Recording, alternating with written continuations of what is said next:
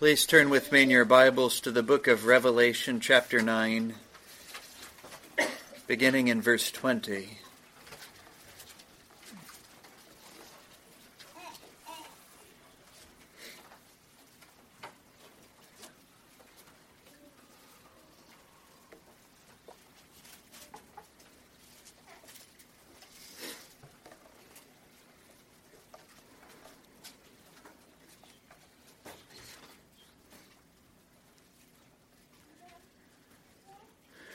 Revelation chapter 9, beginning in verse 20.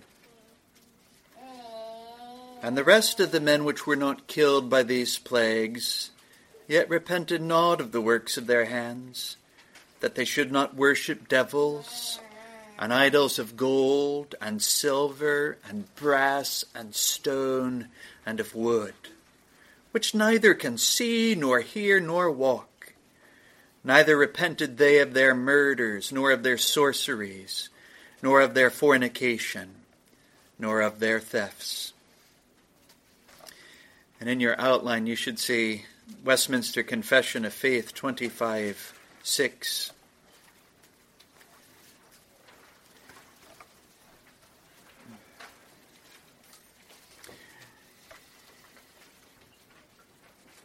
Back in the 1640s, our predecessors in the faith set this down as uh, their belief, their belief um, with respect to the teaching of the scriptures, and really the the unified faith and belief of all of Protestantism with respect to its great enemy in this world, there is no other head of the church but the Lord Jesus Christ.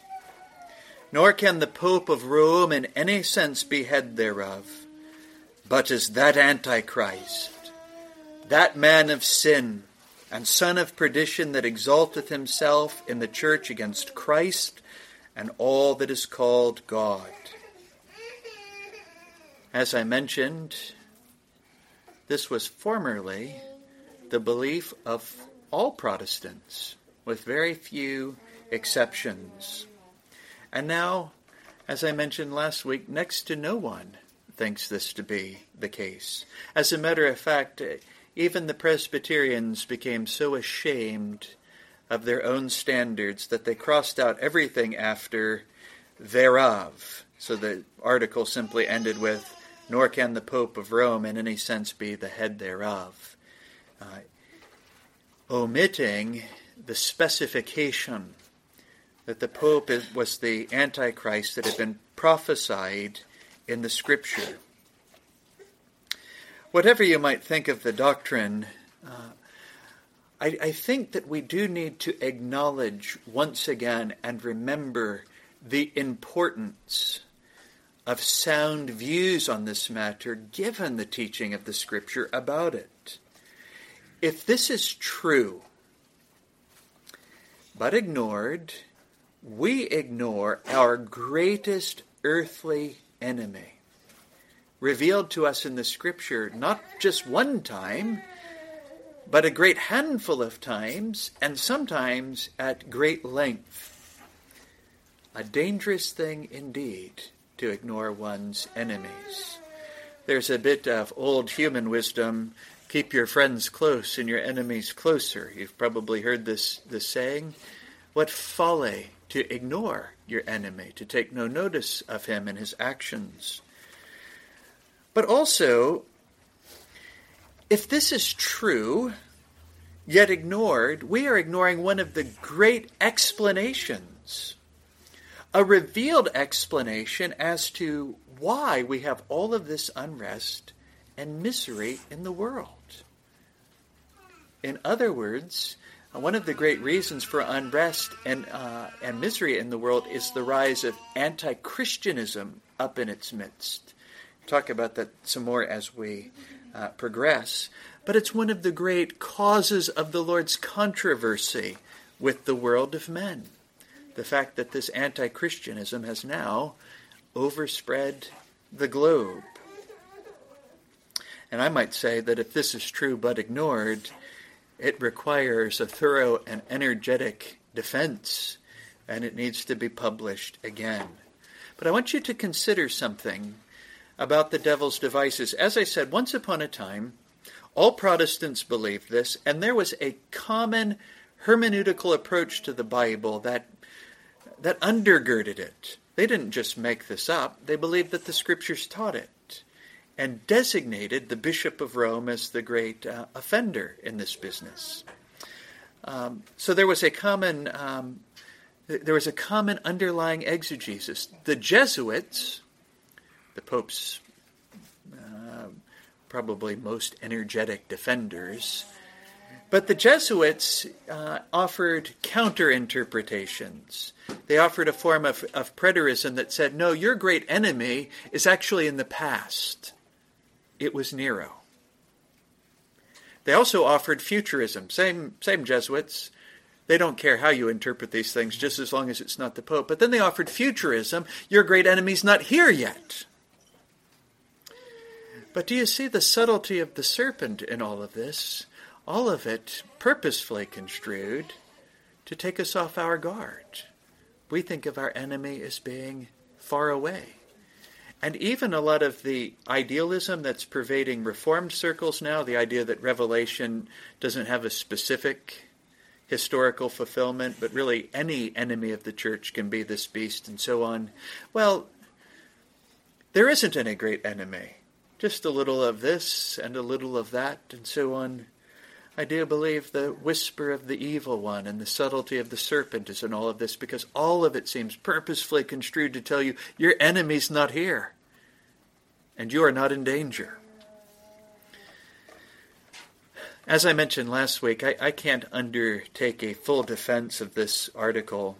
Some time ago, I, I did it in a, a short series of sermons called uh, "Many Antichrists?" question mark in five sermons. But here at the end of Revelation chapter nine, we have at least some of the exegetical foundations for the old Protestant doctrine and it's very important for us. The scriptures do warn that there was a great apostasy coming. You do understand that worldlings do not apostatize. But they said that a great, a particular great apostasy was coming, that it would overspread the church. This is, this is revealed in the scripture. And so that Christians beforehand were to be getting prepared, and it was left in Holy Writ so that we in after ages would always be able to identify its presence in our midst and then look to spiritual self-defense. Uh, second and third John speaks uh, much of these things. Second John in particular. Um, one of the things that I could not do in the, the short sermon series, Many Antichrists, was talk very much about uh, John's revelation and how it identifies uh, the Roman bishop as being the Antichrist. But now, as we're going through Revelation, we have time to stop from time to time and observe the very particular designation that it provides for us. So, here, in some ways, we're completing work that we started um, uh, some time ago. So, a couple of things. Uh, some data points from, from Revelation helping us to identify the apostasy. Um, now, first of all, and I'm going to do I'm going to do a very short summary of where we have been in Revelation up to this point. And we have been at such great lengths and such pains in this because I, I have wanted to convince you that the right interpretation um, of Revelation is not grounded on opinion. But once again, grammatical historical exegesis, and inasmuch as these are prophecies, applying to specific historical events. In other words, you can compare the scriptures and the prophecy to the historical events, just like you do in all the rest of the prophecy of Scripture. Like you you read Daniel, you read about the four kingdoms and the four beasts, and you line them up with history. This is Babylon, this is Persia, this is Greece, this is Rome, and so on. You know how we do that? Revelation's not different, it's not special. We do the same sort of exegetical work. Now, first, remember, Revelation says that um, the first verse says this is an apocalypsis in Greek, a revelation of Jesus Christ. It is not a concealing. And part of what it is doing for us is revealing the apostasy that would come up in the midst of the church. Uh, reveal to us our enemy that might otherwise be hidden from our eyes. It's not a covering, it's not a concealing. It, it's an unveiling, and if you don't understand that, you haven't understood the first the the first article, the first teaching of the book. It is an unveiling. Now remember, as John begins, uh, the Lord Jesus gives him a threefold outline. Write the things that you have seen. That was his vision of Jesus Christ in Revelation chapter 1. And all of this is found in Revelation 119. Write the things that are, the condition of the seven churches in Asia Minor, Revelation 2 and 3, and then write the things after those. And all of this is declared in chapter 1 to be a prophecy of things that must shortly come to pass. And right away, the futurism, the, the Jesuit tool to convince you that your enemy's not here yet, and he might not show up for a long time. So don't worry. We're fine. Continue in the Roman church, and so on. Enemy's not showed up yet. If shortly can mean two millennia or more, it doesn't mean anything. You understand that, right? So futurism is ruled out in the first three verses of the book. Uh, this was going. This was something. Whereas Daniel's book had been closed, close these things up, Daniel, because their fulfillment is not for many days. For John, the fulfillment is now. It's at hand. The history of the fourth beast, the fourth kingdom, is going to be in its long unfolding now. But it's at hand, not, not something at a distance. Remember where John is. We can't understand anything if we don't understand his position in the vision. And remember, for our purposes today, he's standing at the door of the tabernacle. The tabernacle is, is an image of the church. Its external and visible component, the courtyard, and its uh, internal spiritual life, the holy place. John can turn and look at either place. But spread out around Mount Zion is the Roman world. And the things that happen on that landscape are the things that are happening to and in the Roman world. Again, if, if on that very day you had stood up on Mount Zion and you looked out, what were you looking at? You're looking at Roman territory. This is the Roman world not now. So, with the breaking of the first seal, I don't know if you remember it, we found exactly what we expected to find by careful exegesis of the of the first three chapters, and even chapter four and five, and the um, the apocalyptic visionary scenery. We found a prophecy concerning the Nervan dynasty. You remember the during John's time, in the time of Domitian, as he's exiled on Patmos, the empire's in decline. The barbarians have already breached the frontier. We normally associate that with 400 years later. Barbarians have breached the frontier. The empire's in trouble. But suddenly there is a revival. And we can't do all of this in detail, but suddenly the horse, representative of Rome, uh, associated with Mars, is white. Images of victory, strength, power, emperor sitting upon it, with the laurel, the the image of the victorious general, the very image that they liked to use at the time, but the Cretan bow. You remember Nerva and his descendants, for the better part of a hundred years, were Cretans. And that was unique. So if you wanted something to, to differentiate that line from all of the other lines, Nerva was the successor of Domitian. These are the things that must shortly come to pass. You understand that? And then we went through that steady succession. There was that, that uh, time of good emperors up to the time of Commodus. And then the generals began to compete to seize the reins of the empire. And so now we find the horse bathed in blood. It is red, it is ruddy. The Roman short sword in his hand. Civil war. Almost constant civil war in the empire. That problem is compounded by the next image, which is the provincial governors. The horse has now gone black. The provincial gov- governors and their wicked taxation has broken the strength of agriculture, and now the empire is well unto well nigh unto perishing. You have war, and now you have famine. Uh, in the fourth, the breaking of the fourth seal, it's as if death itself rides upon the horse, and the horse itself looks deathly, corpse like. Because now all of these factors have come together war, famine, pestilence, and there are great plagues throughout the Roman world. You remember we, we read Cyprian, how he, he talked about how the whole world seemed to be eaten up with death and how entire towns were being depopulated with the pestilence. And these things frequently come together. Uh, when war comes, frequently agriculture is destroyed. When people don't have enough to eat, they become more vulnerable to disease, and one calamity follows uh, upon another. Uh, right after this, and right before the Constantinian Revolution, we really had the great age of the martyrs, the Diocletian persecutions. This is, as it were, the swan song of pagan Rome. Diocletian puts uh, the people of God to steady and sustained violent persecution. Uh, they cry out to God for uh, deliverance, and so you've got the image of the martyrs underneath the uh, altar where you would find the blood and the ashes of uh, the sacrifices. And then finally, with the breaking of the sixth seal, things change. It's the Constantinian Revolution, which at the time seemed to be like the very return of Jesus Christ.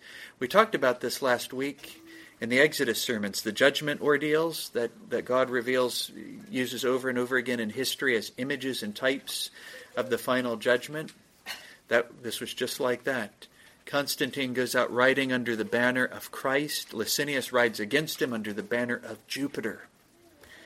Uh, uh, Christ throws down all of his enemies, human and imaginary gods. God's people are delivered from this terrible persecution. Their enemies put down uh, a lively type and image of the end of things. But you remember how shocked we were to turn the page and to find the four destroying angels now menacing the Roman world. So here, the Roman Empire has been largely Christianized and yet the Lord is displeased. What happened? You remember after the Constantinian Revolution, you had the Constantinian settlement. And with the settlement, suddenly it became politically, economically, and socially advantageous to join the church. So worldly minded men begin to join en masse. But that doesn't mean that they were converted. And so you got the, the imagery of the tribes where probably only one in 50 is converted. So the Israel of God, the church, is thickly sown with tares. People who um, profess the true religion, but the root of true religion is absent in them. And of course, worldly minded men do what worldly minded men do. They cannot, uh, they don't have spiritual eyes to see a spiritual Christ and spiritual ordinances, so they begin to paganize Christianity. They fashioned it after the ordinances that they had known and loved for generations, in keeping with their own pagan ancestry. And this is when you begin to have not only open idolatry in the church, they begin to change the ordinances, more outward pomp, more outward uh, grandeur, things that appeal to us as fleshly men, when preaching and praying really don't do it for us. We don't have spiritual senses to see and hear Christ in these things. We want a show. So give us outfits and censers and grand music and so on so that we can have a show for our flesh. This is what worldly minded men do when the ordinances of Christ come into their hand. So the ordinances begin to change, and you have the first bit of anti Christianism. And you remember, this is not in the first instance against Christ, but in Greek it means to replace him, to push him out of the way, and to put something else in his seat, something else in his role, something else in his office. And the first thing that was done in this way was baptism. And we had allusions to baptism in Revelation chapter 7. Now, baptism itself communicates grace. So, what have we need of Christ? When baptism can save us. This is the first bit. Now, the baptism is communicating grace, not Christ. We've got the baptism. And by easy extension, the priest becomes an antichrist because he administers the sacrament, and the church that authorizes him to do so. Uh, all of these become replacement Christs, things that come and fill up his room, come and fill up his stead. However, this is the same era and age of the rise of the Augustinian theology and a great comfort given to the people of God in spite of this great apostasy. And mark it, this is the beginning of it. When uh, the church was thickly sown with these tares, this is the beginning of the great apostasy. Um, but the Lord assures his people that his elect are sealed and that they will be protected from all actual spiritual harm. And they will persevere to the end. The two great Augustinian doctrines. We're right on pace, just the right time, just the right place for the fulfillment of these uh, prophecies. Uh, the seventh seal is broken, and before we leave the fourth century, so the late 300s, we get uh, a great and rapid progress of this anti Christianism in the cult of the martyrs. The martyrs, for centuries already, had been something like spiritual superstars in the church. And understandably, these were people who had been single minded in their devotion to Christ and had really given themselves completely for Him and for His cause. But uh, there's more than a little shift between that idea and they acted in an exemplary fashion. Let us imitate them and follow them in this great uh, conduct. But they began to look to them as mediators. They began to pray to them as intercessors between them and Christ. Do you see? Christ is no longer the mediator between God and men, but rather he needs a mediator between him and man. And that was the departed saints and martyrs. It was the old hero worship of the pagans, as we, as we talked about uh, last week. And so at the beginning of Revelation chapter 8, what did we see but a provoked mediator who is being displaced and he pours out his judgments upon the Roman world. Four trumpets of war sound against the Western Roman Empire as it is worn out by the barbarian invasions until there is no government left. And the span of that is, is relatively brief compared to what happened in the East. The Eastern Christians, vexed by all of the same idolatry and anti Christianism, simply watched the judgments in the West, not as much affected by them and certainly not penitent. Then it was the East's turn, and the West responded the same way. They watched, but they did not repent. The fifth and the sixth war trumpets sound against that Roman territory by the Euphrates, the East, and they are worn out by the Islamic invasions until their government is destroyed. But that, when you look at the scope of the six trumpets, takes a thousand years uh, from, from the 5th century to the 15th century. These judgments were wearing out the Christian world, at least the professing Christian world.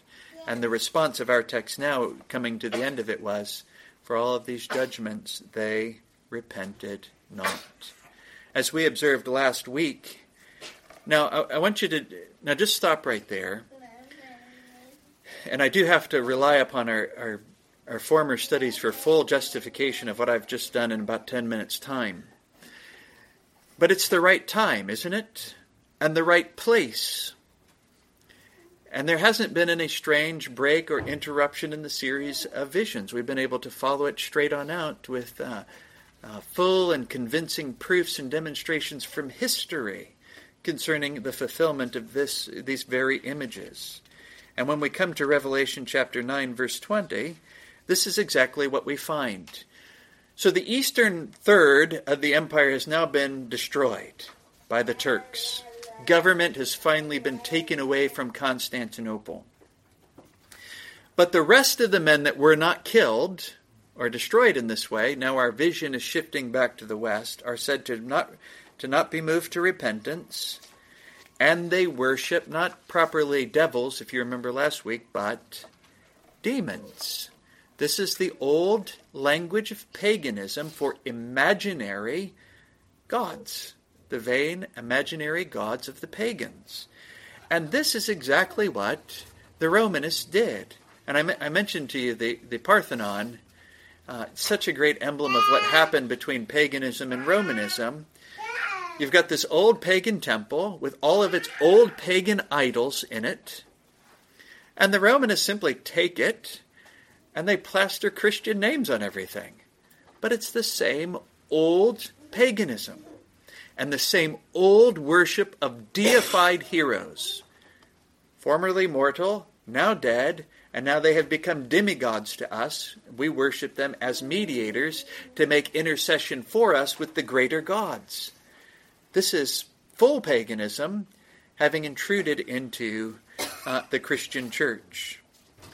The text also makes it clear that this is what they were doing beforehand, and then they didn't repent of it, so what does that mean about afterwards? They kept doing it, and it continues on to the present day. So, in this one verse, in some ways, you get more than a thousand year span of history. To the present day, 1500 uh, year span of history. And interestingly enough, not just verse 20, and all you need to do to see the fulfillment of the latter part of this prophecy concerning the idols of gold, silver, brass, and stone is visit a Catholic church. That's all you need to do. Go. Look around, and you will see men, women, and children fall down on their faces in front of these very things that cannot see, hear, or speak. But they will fall down in front of these things and pray to these things as replacement mediators. Little flock, this is anti Christianism. That's what it means. That's what it means. But then if you look at verse 21 and all of the immorality that's referenced there, theft, murder, and whatnot, that's what provoked the Reformation in the first place. There had been reform movements within the Roman Church for a long time before Luther's because Rome was an open sewer morally speaking. And uh, the seed of religion remains even in fallen man. His conscience was crying out against it. This isn't true religion. This is awful. Our clerics who profess celibacy have brothels devoted to them. Luther went thinking he was going to visit Holy Rome, you know how religious he was as a monk. I'm going to Holy Rome. This is the holy city. This is the most godly place on earth. He came back dejected. I borrowed that expression from him. He told his father confessor, uh, Stop it. It's a sewer. It's awful. They sell and peddle religion. They sell and peddle their bodies. There's um, you know, vicious animosity as com- clergy compete with one another and step on one another like crabs in a bucket trying to get to the top. He said, It's awful. It's awful. There's something wrong. And the remains of conscience were crying out against it. And they Romanists tried to reform it, and they tried to reform it, and they tried to reform it, but ultimately they repented not. And you can consider, even up to our own day, and this isn't new, it's not like it went quiet and then came back again. The immorality in the clergy is still regular news to the present day because they have not repented of these things and they won't turn them over to the magistrate for discipline. What do they do? They hide it. We will deal with it. We will deal with it. We will deal with it. They're not penitent. So, and we'll look at some more express marks in the book identifying that the apostasy that was expected is the Roman apostasy. Some of them are as clear as the noonday sun, like, well, this is the fourth beast as it's described in Daniel. The, the beast is Rome. If we know that from, from Daniel's prophecy, then we know it here.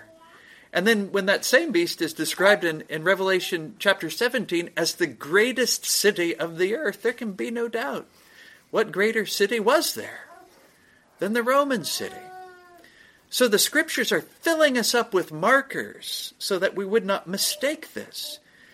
If I might say so, what a, what a travesty that this important doctrine has been taken away from us. Now we're to the point, there was a generation that started to find it distasteful. You know, in our politically correct society, it just doesn't sound very loving to say, the beast, there he is. Flee, run from these, these things. It doesn't sound very loving to say, to say these sorts of things. Um, so everything in our politically correct culture is against it, but nobody even knows. Nobody even remembers that once upon a time all Protestants believed this, and it didn't matter if you were if you were a Lutheran or a Dutch Reformed or a Scottish Presbyterian, an English Puritan or even an Anglican. They all agreed about these things, all identified uh, the great earthly enemy. I wanted to do just a little bit more work, and really the whole purpose for this, this sermon was to begin to draw some of these threads together.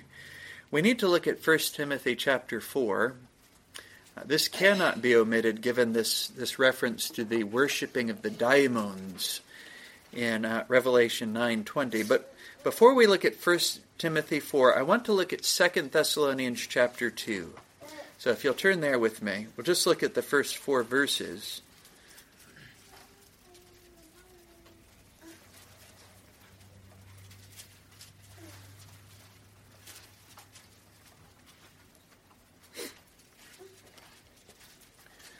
Now, this is, um, you know, dating can be a tricky thing, but these two little Thessalonian epistles might very well be the first New Testament scriptures written, even before the Gospels, probably coming from the mid 40s or so. And this was the teaching of the apostle in the mid 40s concerning a coming apostasy. He doesn't want the Thessalonian Christians to be ignorant concerning it, but he wants them to be prepared, watchful. So begin with verse 1. Now we beseech you, brethren, by the coming of our Lord Jesus Christ, and by our gathering together unto him, that ye be not soon shaken in mind or troubled, neither by spirit, nor by word, nor by letter as from us, as that the day of Christ is at hand. Context here is very important. Uh, the Thessalonian Christians were at this point fretful that the day of the Lord was either immediately at hand or already past.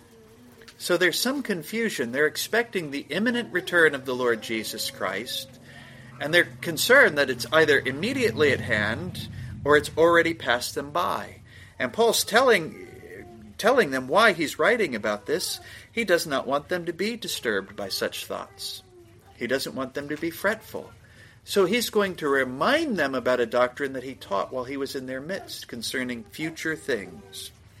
So, verse 3 Let no man deceive you by any means, for that day shall not come except there come a falling away first. So, I want you to notice basically, he's saying, It's not time yet, beloved. Don't be disturbed, don't be disquieted in your minds. You know that some things have to come first and first of all, the apostasy must come. Uh, the King James translation says here, a falling away. Quite literally in the Greek, it has the definite article, he, the apostasia. Even you can provide a translation for that. That day shall not come except the apostasy come first the apostasy, some particular great one.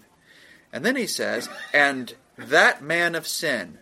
Once again, ha, definite article, the, anthropos, the man, the man. So we're not just looking for any man, not just any apostate, but there's some one particular great figure that is in view. Uh, that man of sin be revealed, the son of perdition. And again, you get the definite article, not just any son of perdition like Judas, but the son of perdition. A couple of things I want you to notice. And this is more than just the definite article on the apostasy, although it's, it's suggestive all by itself. A particular apostasy must be in view, or he can't bring them comfort. Because then they could always just reply, We've already seen brethren fall away.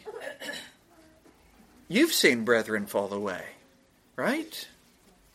It can't just be any apostasy, or else they're not going to be comforted. So the context um, necessitates that some one particular great and noteworthy apostasy is in view. This is the subject of New Testament prophecy, which must certainly be fulfilled. And we, we could also extend this to the, the person in view. Well, before doing that, just real quick, um, the, the location is given, it's within the church. That's what an apostasy is. And that's why I think the, the translation is important. So, where is this going to happen? It's not worldlings falling away from something they never embraced.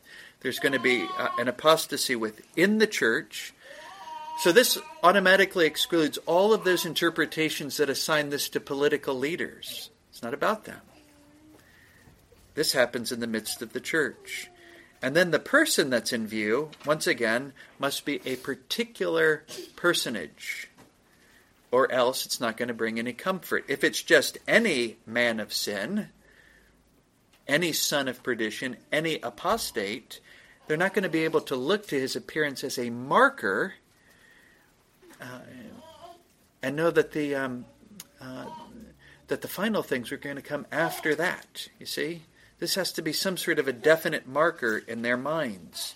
And then this apostate, this great apostate, this particular apostate, is further described in verse 4 who opposeth and exalteth himself above all that is called God or that is worshipped, so that he, as God, sitteth in the temple of God, showing himself that he is God. So here we get a further description of the leader. He opposes and exalts himself above all that is called God. And if I could just cite Edwards, Edwards says, Who in the history of the world has ever done this like the Roman Catholic Pope? If prophecy has a fulfillment at all, who has ever done this? Who would be a more particular? And you say, Well, what do you mean? He calls himself the vicar of Christ he stands in the place of Christ. He claims to himself uh, infallibility. When he speaks in his office, he speaks infallibly. It's the same as Scripture, the same as Christ speaking from heaven. And he can give you an indulgence to save your soul, or he can excommunicate you and effectually damn your soul. Who in the history of the world has ever taken divine prerogatives to himself? Civil rulers will say, I'm going to kill your body I'm going to destroy you. Who's ever put themselves in the place of God? The way that this office bearer has put himself in the place of God. And again, the location within the temple, within the church of uh, the living God is. Um, and some even think when it says he exalts himself above all that is called God, uh, even magistrates and great dignitaries might be in, that are sometimes called gods in, in the scripture. Um, Psalm 82, for example.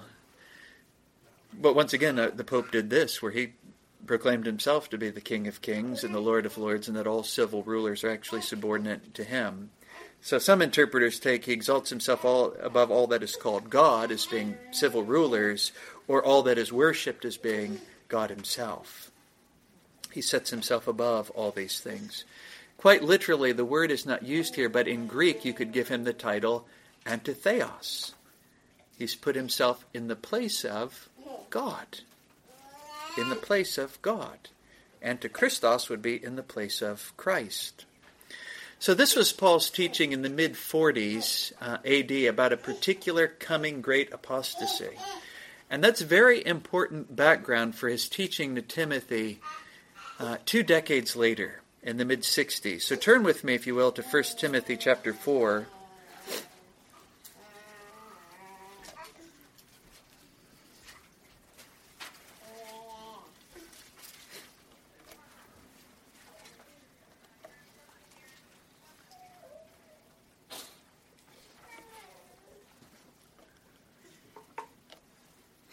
1 Timothy chapter 4 beginning in verse 1.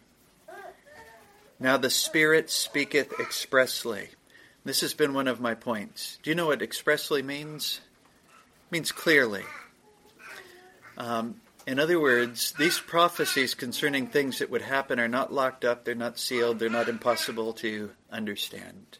For generations and generations, Protestants did understand them. Um, but the Spirit is speaking expressly, distinctly, clearly about things that are to be understood and about things that we need to know.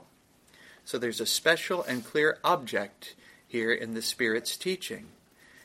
That in the latter times some shall depart. The Greek verb there is the same is the same uh, uh, word from which we get apostatize. You see the relationship to Second Thessalonians. So in the latter days some shall apostatize and fall away from the faith. Now note this very carefully. Giving heed to seducing spirits um, and I just can say that seducing spirits, interestingly enough, can, can refer either to like demonic presences or or even men. Um, I do believe that John, for example, in 1 John chapter 4, beginning at verse 1, uses uh, try the spirits to see whether they be of God. He applies very directly to false teachers. So uh, it seems to be that he'll refer to the teachers uh, by the language of that which animates them the rhetorical figure is called metonymy, but it's um, uh, in some ways the teachers and their teaching is just an effect of a deeper cause, and the deeper cause is being referred to. Um, the language of the deeper cause is used in place of the effect itself. But you've got these deceiving spirits, which could be men or demons, and doctrines of daemons. Once again, doctrines of demons. Remember, the primary definition for this is the imaginary gods of the heathen. That there would be a teaching uh, in the midst of this apostasy. That happens in the church, right? Apostasy. You don't fall away if you're already outside. The falling away is within the church, and that in the midst of the church, a doctrine concerning vain, imaginary, false gods would arise. Uh, just as, we, and this is the whole reason I brought this up because I do believe in the very same language, uh, Revelation chapter 9, verse 20, and 1 Timothy chapter 4 are teaching about the very same thing and are telling us to uh, be alert to the rise of this teaching in the midst of this church, this deified hero worship. Uh, so follow on with me. Giving heed to seducing spirits and doctrines of devils. So they're falling away because they're listening to these things. Speaking lies in hypocrisy. Um, now, those that are speaking lies in hypocrisy here are actually not those that are falling away. Uh, it's rather attributed to the deceiving spirits. Okay, that's clearer in the Greek than it is here, but it's definitely referring back to the deceiving spirits and not those who are falling away. So these deceiving spirits speak lies and hypocrisy, another indication that the deceiving spirits are men, right? Because there's a there's a hypocrisy, which is a sin you normally associate with human beings. Having their conscience seared with a hot iron, forbidding to marry and commanding to abstain from meats, which God hath created to be received with thanksgiving of them which believe and know the truth. And so part of this great uh, apostasy would be the old Greek dualism. Spirit is good, matter is bad. And so, therefore, if you can do without marriage, because that's got to do with bodily appetites, then you're more holy. And if you fast often, you are more holy. You're denying the appetites of the body and so on. And of course, this has been emblematically fulfilled in Romanism in her monks, in her clergy, the abstaining uh, from from marriage, the claim that you're more spiritual if you do so. It's just the old Greek, the old Greek dualism, and you know we don't eat meat on Fridays and all of these sorts of things. These things are famous throughout the world. My point is the fulfillment of this has not been hidden in a closet. He took to himself the title of Antichrist. This is not hard. It's, it's like a strange infatuation and bewilderment to set upon the people of God where we've lost sight of our enemy. But all of the markers are there, are, are, are right there. This whole Greek dualism was already at work in Timothy's time, but it would have its full flowering in the Roman system and her monks. Verse 4 For every creature of God is good, and nothing is to be refused if it be received with thanksgiving, for it is sanctified by the word of God and prayer.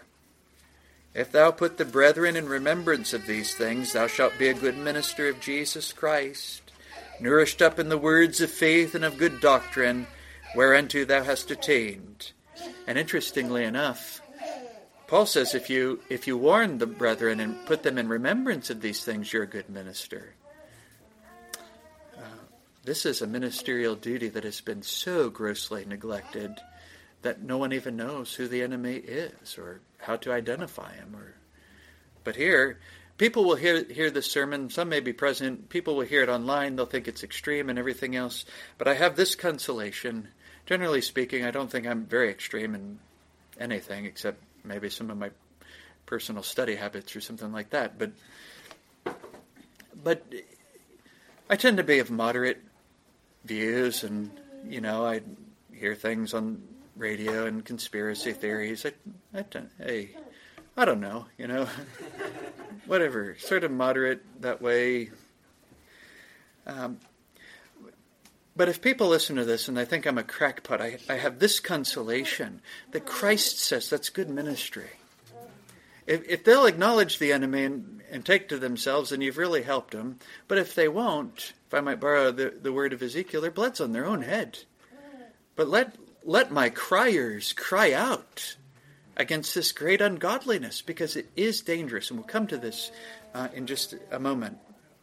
But he goes on and he says, But refuse profane and old wives' fables. Romanism is full of that as well, if you think about the stories that they tell about their martyrs and, and whatnot. And exercise thyself rather unto godliness. For bodily exercise profiteth little that doesn't that doesn't mean your your crunches or your walks. He's he's talking about um, bodily exercises in religion. Stand, sit, kneel, fast, and and so on. That's not what religion is about. Falling down in front of these statues and all of these this sort of thing. Bodily exercise profiteth little, but godliness is profitable unto all things, having promise of the life that now is and of that which is to come. So, just to review what we have here, start to draw the, the exegetical foundations together. The coming apostasy is an express or explicit teaching of the Spirit. I didn't make it up, right? The Spirit speaketh expressly, that is clearly, distinctly concerning these things. I'm not making it up. It's not just any apostasy. Of course, people have fallen away from the faith in all sorts of ways. This, prof- this apostasy has distinctive characteristics, not just any apostasy, it is the apostasy. And you can use it as a temporal marker to determine other things on the prophetic calendar. There are other things that will stand in a temporal relationship before and after it. The great apostasy in 64 AD was still future, although Timothy did have duties with respect to it even at that time. His duty was to keep people mindful before it, sh- before it did show up, and to teach them, to drive it into them that religion does not consist in bodily exercises. And of course, as Timothy was ministering among uh, converts from paganism, they would tend to think of religion in that way. Uh, we go to these places, we do these things, we stand, sit, kneel, we fall down, we have a party, you know, all these parts of pagan worship. Religion does not consist in these bodily exercises, but in true godliness. The elements of the apostasy were already at work in the apostles' time. That's one of the reasons why the, the uh, warning had to be sounded early. And some distinctive markers of it. One of the hallmarks of the apostasy is deception. We couldn't do all of this, but uh, 2 John, uh, Thessalonians chapter 2, the the emphasis upon deception throughout uh, is great. Another reason why we need to be on our guard. One of the hallmarks of this is its ability to beguile the mind. I've sometimes called Romanism the perfect religion of fallen man. Very attractive to, to fallen man. The old Greek dualism would be part of this great deception, the idea that spirit is good and matter is bad. This has also been a hallmark of Romanism, as it was of um, some of the pagan philosophy and the Gnosticism of the time. There would be a denial of the goodness of bodily things. And there would be doctrines concerning demons, the vain imaginary gods. Now, interestingly enough, this is this this has had a manifold fulfillment. In um, there was a temptation. You remember we looked at it. 1 Corinthians chapter ten, Revelation chapters two and three.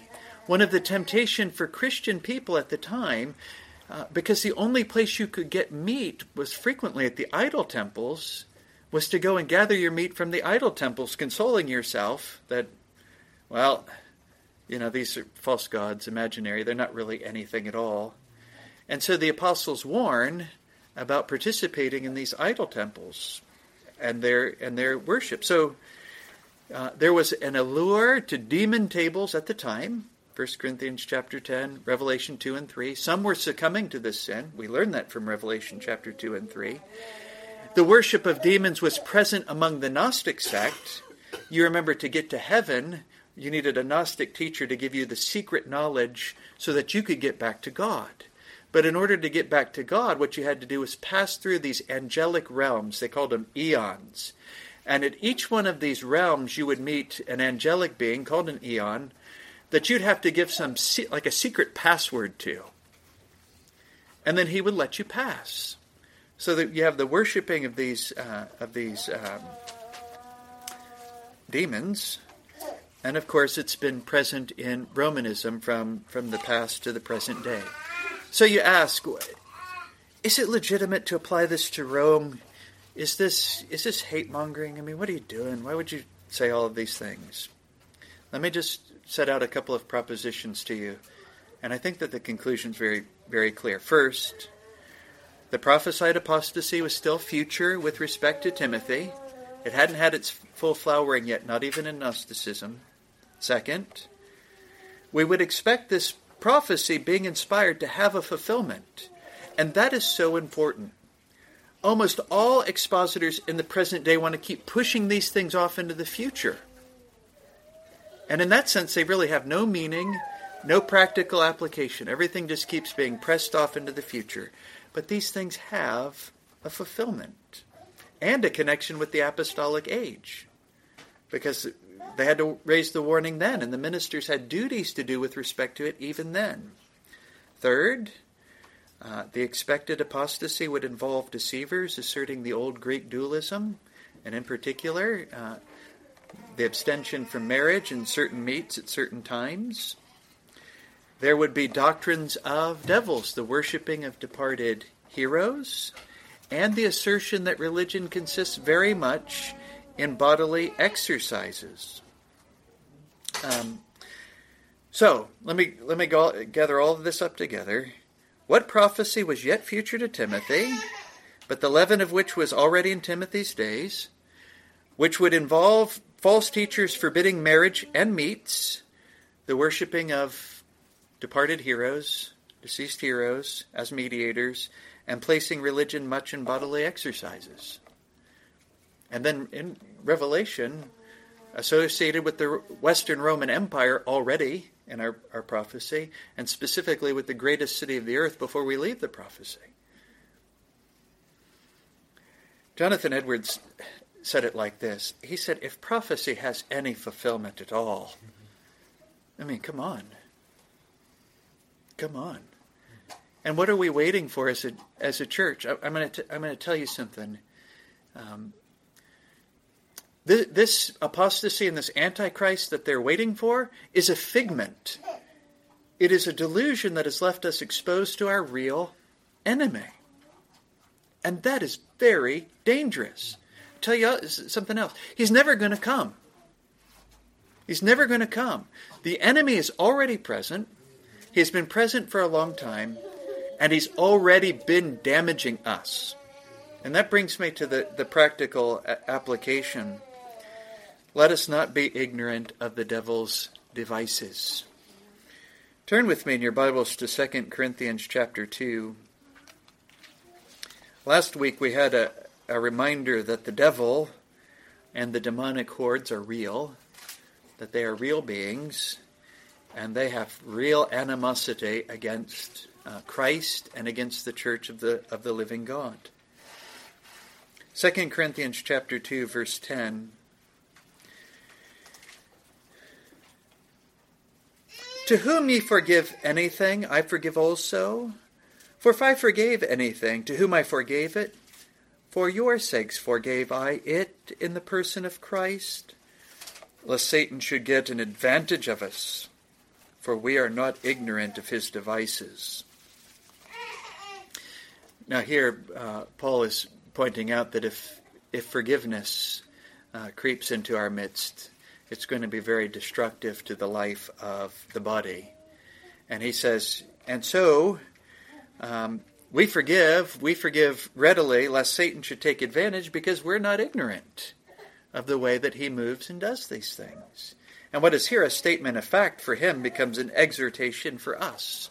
We are not to be ignorant of the devil's devices and his designs concerning us. And here, um, so I used to have this impression sometimes when I was uh, when I was in my philosophy or theology classes, the way some people would play, you know, with with ideas.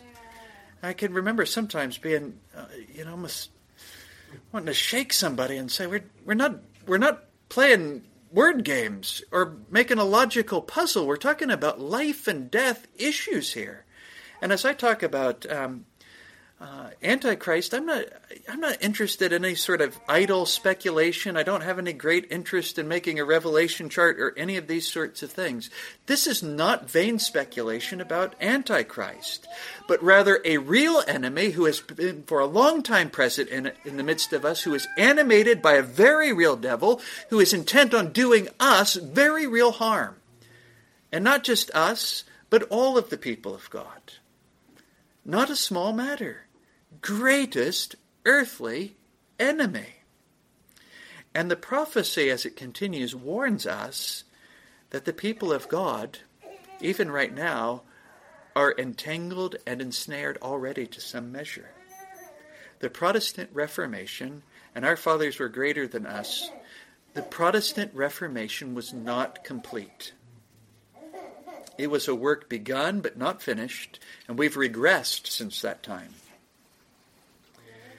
But turn with me to Revelation chapter 8, beginning at verse 1. This is getting pretty close, uh, Revelation 18, beginning at verse 1. This is getting pretty close to the end of things.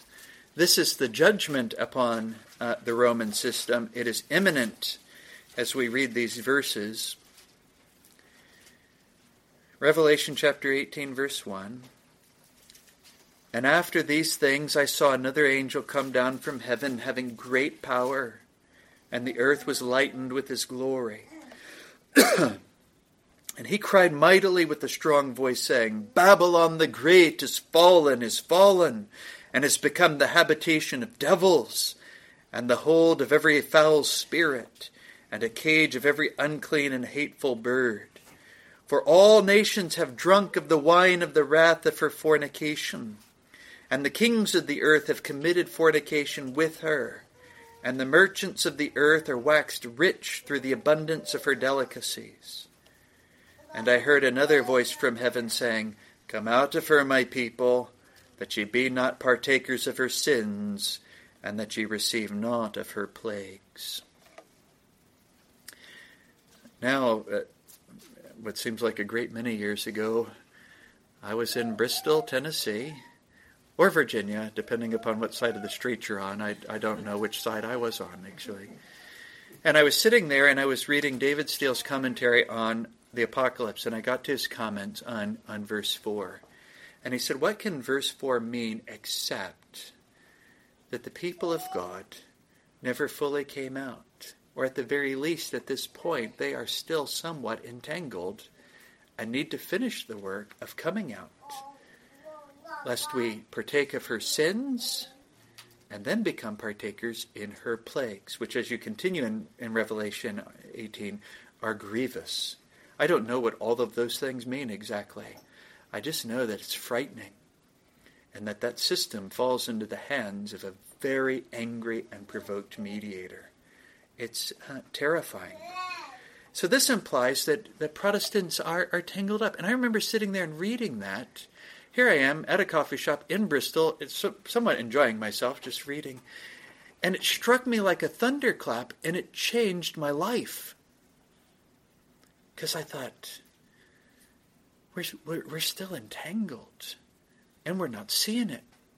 We're not getting it. But the Lord would have us to come out all the way, or these plagues are going to belong to us. This is not a small matter. I'm not just speculating about Antichrist. Uh, danger, danger. And the prophecy is that we are entangled. And so we are in danger. And we need to come out. We need to be constantly vigilant about this entanglement. And I'll tell you some things that I, I think um, maybe 40 years ago, Reformed people could scarcely imagine, but Rome's gospel in the early 1980s began to make its way into the Reformed churches, which you would think would have justification by faith alone down. But Norman Shepherd said, well, if if reformed people could understand my deep covenantal understanding of the gospel, we could reconcile with Rome and bring the church back together. Shepherd knew it. All of his disciples have denied it, but Shepherd knew it. And our seminaries are teaching it and rolling out these ministers one right after another who believe that you enter into the covenant by faith, but you stay in by your work, in particular, does this sound familiar? By participating in the sacraments. That was Shepherd's doctrine government and worship in all of the Reformed churches is run along Roman principles. You can do whatever you want in the government of the church as long as it appears useful. You can do whatever you want in the worship of God if you just have some good reason for doing it. As if there were no king. You remember our, our ancient belief has been this Jerusalem has a king. He's given us a form of government. We're not free to change it. Why would we? Our king is perfect. Our king has given us a form of government. He's commanded it. He speaks in it and through it. He's promised to mediate it. Why would we change it? But embrace it, love it, and love Him in these things. In Reformed churches now, the wrong use of the fathers and tradition is just mind blowing. If you, I hope this is all the more striking if you know me and know my regard for the, those that have gone before and have taught us the Word of God. Um, but to say that Calvin said such and such doesn't. Okay. How did Calvin teach it from the Bible? Because that was Calvin's greatness. He taught us doctrine from the Bible not so that we'd simply parrot his words back and forth to one another and just create for ourselves a new tradition that's every bit as noxious as that of the Pharisees. If you tell me that Gillespie believed something, you have my attention. How did Gillespie teach it from the Bible? I've read everything that Gillespie's written, everything, all known works. And I think, if I remember Gillespie right, he was teaching me everything from the Bible. Not simply saying, well, I just said so, so you ought to believe it. He taught us from uh, the Bible. I can't omit coming into this season of the year, we're getting ready to go into a very large Protestant remembrance of the Roman demon worship, which is what? The system of the holy days, where they remember their departed saints and martyrs this great ungodliness that caused Jesus Christ to pour out fury upon the earth for a thousand years, and we're going to say, well, it's okay for us to participate, right? This is all memorials of that demon worship. What are we doing? So when we when we tell ourselves that, you know, hey, we're not like the like the Catholics, in principle, almost all of it is now the same. The only difference is most of these little independent churches around here make the pastor the pope. So you got a, just a mini one. Uh, but governed along the same lines and the same principles. We do whatever we want in government. We do whatever we want in, in worship. He's going to get up and he's going to explain to us his opinions and so on. Um, Protestantism is in, is in deep trouble. And we don't raise the alarm as we, we need to be constantly vigilant. And who knows but that we uh, might have imbibed some of it and have not yet detected it. That's why we need to have our eyes open and be aware concerning these things. And so, by way of, of use, just very briefly, let us pray against the devil, his devices, and his designs upon the kingdom of God because he does desire to thwart its advance.